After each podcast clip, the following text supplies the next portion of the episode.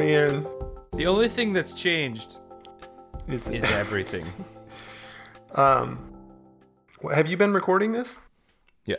Okay, me too. Great. This is gold. This is pure gold. Um, all right. Well, season one is. Uh, do you want to talk more about your problems, or can I jump in? No, go ahead. All right. Well, season one is officially wrapped. It's taken us a while to get this season one recap episode out the door, but uh, we talked to 20 ish people and produced 18.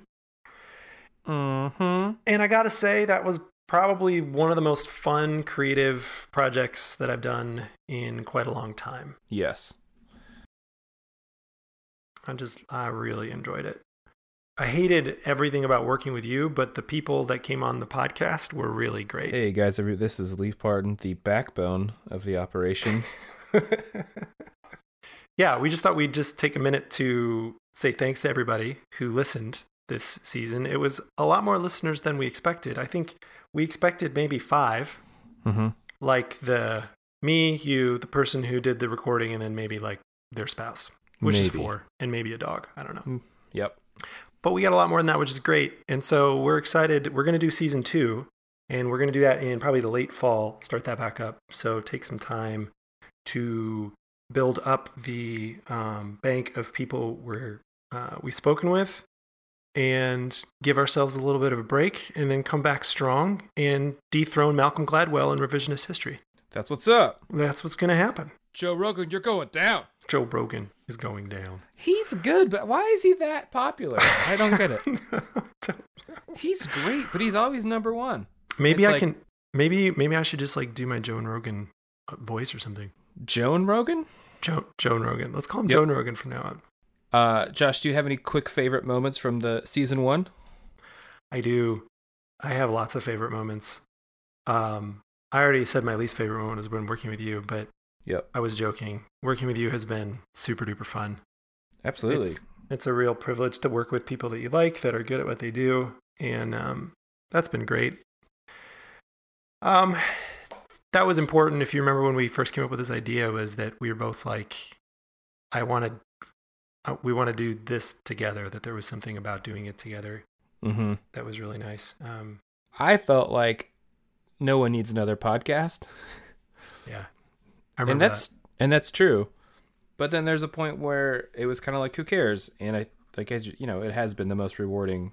Yeah, i think the biggest thing i walked away with was like the importance of like people actually just being listened to yeah. and like the importance of actually listening to someone for that long and how like powerful that is and it's just uh it doesn't matter if like a thousand if you're not joe rogan status that's fine it's still like incredibly valuable Yeah, you and I have talked about how surprising it was after the first couple episodes, uh, and then how surprising it was that this feeling lasted. That after the after the conversation, we were both just so overcome with this sense of both humility and privilege, and just it just was so enriching to have to have. It just felt like such a privilege to be able to sit and listen to someone tell their story for an hour, two hours, and uh, I mean, we do that sometimes in life, but we don't do it nearly as frequently as we've gotten to do on this podcast. And then the author, like the the flip side of that, the real gift too, is that been the people who we've been had on the show have just said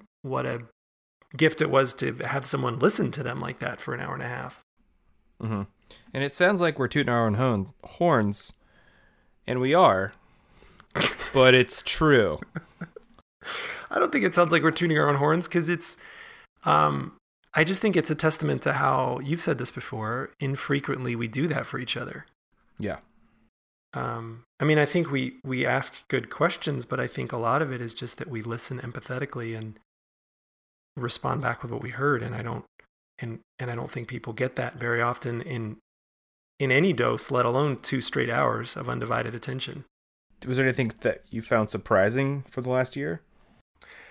You know, I the I remember the the first three. Um, one of the, the, the we did it. We did a couple that we did back to back to back, Mhm. and I I had to to talk to someone and encounter this concept of counter transference where you it's when you're listening to someone who's telling something an intense story and you end up accidentally grafting it onto your own story. So you see their story and then you start to merge your story and like what could become and that I got my ass handed to me on a couple Mhm. of those early ones because I didn't I just naively um I don't think I was expecting people to go as deep and be as raw as they were and Right. a couple of them overlapped with some of the aspects of my story that made it um that was really surprising. I was like, "Oh my gosh." So I had to I did take a step back and and do a little bit of prep and work on um like healthy uh, boundaries during some of those conversations. That was surprising to me. Yeah, it was like uh, like five in a row, and it was like drugs, faith, careers, divorces, and yeah, to listen to like six, seven, eight hours of people really open up to you, like yeah. a ther- and like it's um Without any training to be uh, any kind of therapeutic training of any kind was yeah. yeah. it was shocking to you take on some of those those things and be like, whoa, yeah. I remember Mhm. we both were just like, I'm gonna go to bed. Yeah. Uh, I'm tired, and I don't know why. Well, I think I've I, I've been time. able to manage that a lot better since. That was that was good because I don't think I could have kept doing the podcast if I didn't figure that one out. And it's not Mm. that it's not that we're not listening by any means, but there is there's a different way to listen to someone. Uh, which was a crazy When learning. yeah, when you're empathetic, when you're actually genuinely caring about what they're saying and and digging in and not shying away from the difficult questions and difficult answers, it can be really intense. But it was it was it didn't even honestly have anything to do with them or their story. I just was naively unprepared to um to keep to to to be able to do what therapists do day in and day out, which is sit and listen to people and not take it on and not take it home and Mhm. um, I think one of the best parts, which was surprising for me, was seeing how our little tiny project made a dent in the universe. yeah, When um, we got the privilege of seeing the people we interviewed post their episodes on their own social networks. And so we could see all the responses that people right. provided.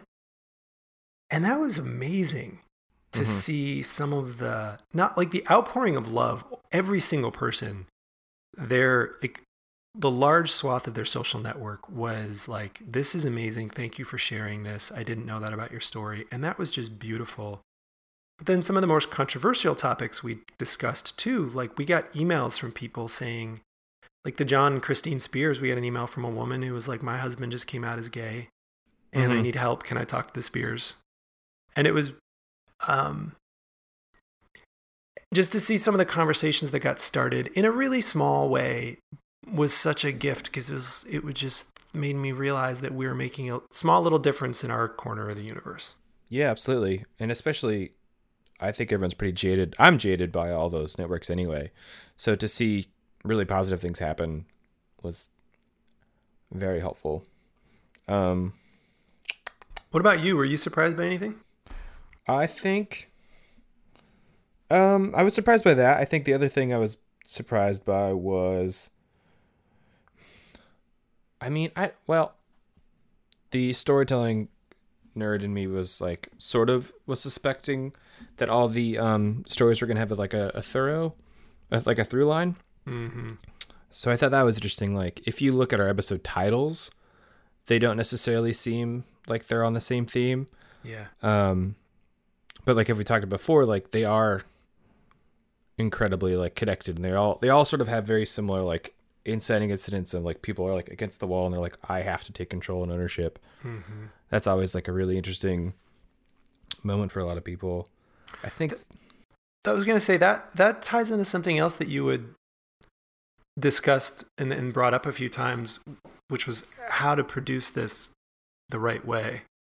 Particularly in the first few episodes, you really wrestled with whether or not to do a This American Life fully produced, spend lots of time on each episode, or just do a raw, practically uncut conversation Mhm. style.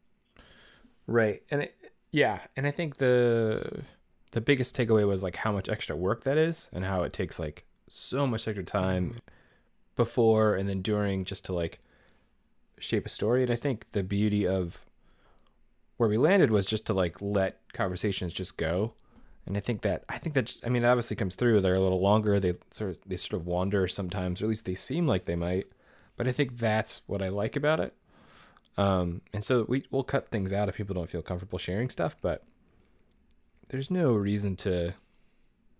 You know, it's just great to let people talk Yeah. and not have it be overproduced. Yeah, that was a big deal. I think creatively speaking, there was a just a minute at the beginning where I think we were both like, no, we want this project to be fun, and we already do too much, too much like per- pixel perfectifying and and frame by frame editing that we just wanted this to be more enjoyable and less work on the back end, although it still is work on the back end uh, in the post production. But man, Mm-hmm. um, I'm glad about that, and it's funny because I remember talking to a, uh previously well-known radio uh, producer, Joe Rogan. Joe Joe Joan Joan Rogan. Yep. Um, and their whole thing was like, get it down to 20 minutes or less. Make Which- sure that both people are consistently talking, because otherwise, what's one of the people doing there? You have, both have to have like a clear role. right, Um, right. This is how you win. Yeah, and it was and it was you know make sure you're really clear on what people are getting themselves into on the front end, and I think it was all good advice if if we were producing This American Life, but it was actually a helpful and clarifying conversation because sometimes when you get that input, it takes getting that input from someone else to realize how much you hate that idea. Right. Or that's just not what we're doing. here. Yeah, because it was when that was shared, it's like, oh no, oh I don't want to do no no. Yeah. This was after a few episodes and seeing the magic and power of just letting someone share. Right. And the other thing too is like we've been lucky enough to talk with people in different countries and it's always a different time zone conundrum. So just getting anyone's anyone's prep, I think I think what I've really enjoyed about it is that you don't we haven't known a lot about these people. You know, whereas Yeah. so many professional interviews, if you're a fan of any like celebrity that's making the rounds, you'll hear the same story from Bill Hader, you know, 10 times. Right, over and over. Yeah. Which I don't blame him. No, who who could blame him? Um, I loved. I remember there was a couple times where we tried doing pre-interviews, which for people who don't know what that is, it's when you're going to interview someone. Yeah, you just you have a conversation, you set the tone. Um, in more formal situations, you see all the questions up front. You all Mhm. sort of agree on what these are going to be. These are questions. This is Yeah. generally your answer. We tried doing a couple of those, and you remember we just ended up just doing the interview. Right. because we would ask someone, can you just one of the questions we would ask is, can you summarize your story in in maybe 30 seconds or in a minute and a half? And they would be like, Right. yeah, sure. And then 10 minutes later, Right. we were like, that, that let's just keep going with this momentum. Yeah. Yeah, I think I don't think it's a discouraging thing, but I think most people aren't great at condensing their stories or connecting their dots, which I think is what makes um this so interesting. I mean, it's it's the hardest thing to do to condense it into a paragraph of like this is why I got from here to here. People Yeah. say like, "Oh, I left my job." Yeah. But to say, "Well, why did you leave your job?" and you're like, "Well," and then that's how most episodes start. All right. So, Leaf, what are Yeah. you looking forward to in season two? Um, I'm excited to uh, work on my summer tan. Yeah, I think I think I'm just excited to talk to a few more people. Hmm. Um, you ha- you have some other things that you're excited about. Yeah, I was. Um, there were two things that came to mind. I'm I'm excited to just. I'd be totally happy doing another season one. I think we'll do less episodes in, in this next season as a We have not dis- we have not discussed that. Um, I'm sorry. I've just made an executive decision. sorry, I should probably not swear. Sorry, I've just made an executive decision. um, what uh what do you what are you looking forward to on the next round? I'm excited to, like you, just have more of these conversations. I'm excited to have more conversations with everyday people. And I think there's a couple stories out there, though, that have captured my attention of celebrities that I don't want to glorify celebrities necessarily, but there's some that are just fascinating to me. Uh, like Elizabeth Gilbert's recent transformation is really interesting to me and the many changes she's been through. That'd be cool to talk to her. I think it'd be amazing to talk to Adam Driver, uh, a Marine who became Kylo Ren and an actor. And I mean, um, plays poets in movies, and I just think that's fascinating. Uh, Mm-hmm.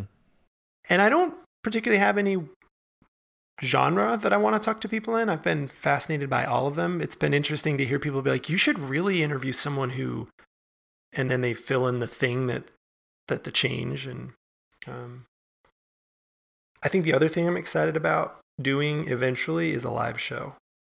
Mm-hmm. I think we're gonna try and bring back some of the some of the more popular episodes and maybe a few new ones and some night in Brooklyn do a live uh, a live episode. I think that'd be really fun. Be really fun. I don't know if that'll be season two or not, but that's I think that's in the future. So I think the the main point we're trying to make here is that thank you so much for listening.